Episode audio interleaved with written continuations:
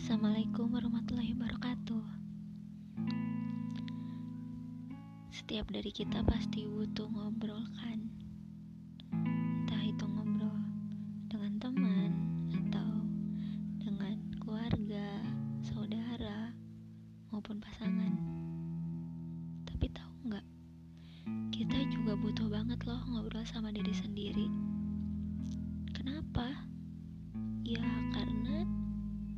Cuma diri kita yang tahu kita.